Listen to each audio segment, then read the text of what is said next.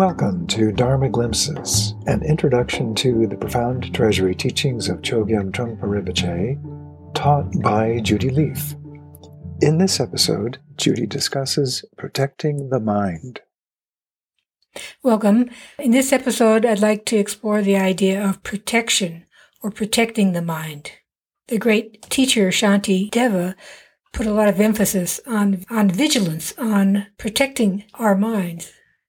At the same time, there's a tremendous emphasis on openness of mind, an open, welcoming mind. So what's the difference between vigilance and just closing our mind in a negative or unhelpful way? One thing I've certainly noticed is that my mind, so to speak, has a mind of its own.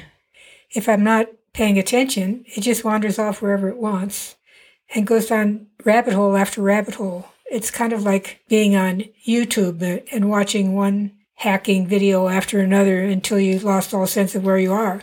The uh, seduction of the multitude of entertainments and distractions in our world, we just get lost so easily. Our minds are easily lost, easily distracted. One might think of the practice of sitting meditation as, as a totally passive thing, just sitting there kind of blankly, letting whatever occurs occurs. But in fact, it's a very active process in some ways as well. It's both relaxing process, but also very much a guarding practice, guarding our own sanity, guarding our own sense of goodness, guarding our own warmth of heart. These things just don't happen willy nilly. They need protection. They need support. We need to pay attention. So there's this quality of vigilance, noticing when, when do we lose it? Noticing that cultivating the ability to bring ourselves back and just to be, just to be. So I'm not suggesting like a warlike struggle within our minds exactly. On the other hand, I'm not suggesting that if we just space out long enough, there'll be some benefit magically happening. However, it is accomplished, definitely two themes of mind training, training the mind, and mind protection are very much a central training necessary in our practice and in our self understanding and our ability to benefit other beings. So there's kind of a positive relaxing as well as a negative relaxing. And so the mind knows, it knows when we're not really paying attention to it and it just takes off. So what Shantideva referred to as vigilance, in some ways is just paying attention to our experiences as it arises and dissolves moment to moment. And it gets really personal. It's not like someone's out there ready to protect our mind. If we want to protect our mind, we have to do it ourselves. It's up to us. So the idea of having a welcoming or hospitable mind is not the same as having a naive and impressionable mind. A mind that doesn't recognize what to let in and what to leave outside. In the Tibetan Buddhist tradition, there are images of fear, fearsome characters, big scary characters in the iconography. And these represent this quality of the need to fiercely protect the treasury of our mind heart. We need reminders and we need to invite reminders.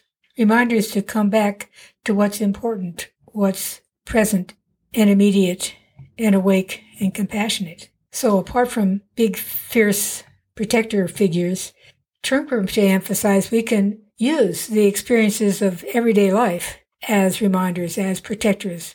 We can invite various ways to bring ourselves back as, as a habit, as support for our mind training, for development. For instance, maybe you slam your finger in the door. Rather than ranting about the nature of reality and how unfair it is, you could think, I wasn't paying attention. Thank you. You brought me back. Or another way of thinking about this is uh, your mind is kind of like a a house. You have a house, and inside the house are your children, or maybe a safe with all your resources in it, etc. And someone knocks on the door, and then you have to decide whether to let them in. You want to actually be willing to accommodate what comes at you, but you also be willing to reject that which is threatening something so precious as your little children or as the sanity of your own mind. So vigilance. Vigilance in protecting our mind heart but within the context of a relaxed and open mind. So it's not the same as closed mindedness where we just close off anything that's bothering us. In this case, we're only closing off certain things. We're only closing off the many ways we escape, the many ways we run away from our own inherent awakening and insight.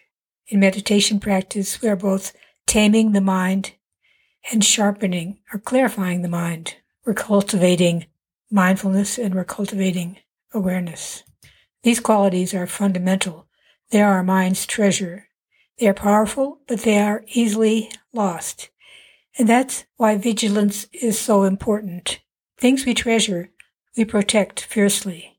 In treasuring these amazing abilities of cultivating mindfulness and awareness, we recognize that it is up to us to protect these and not take them for granted as they easily slip away. So we keep coming back to the need for constant vigilance, constant protection of these precious qualities of mindfulness awareness. We need to fiercely protect them ourselves, since no one else is going to protect them for us. Thank you for joining me for this glimpse of Dharma.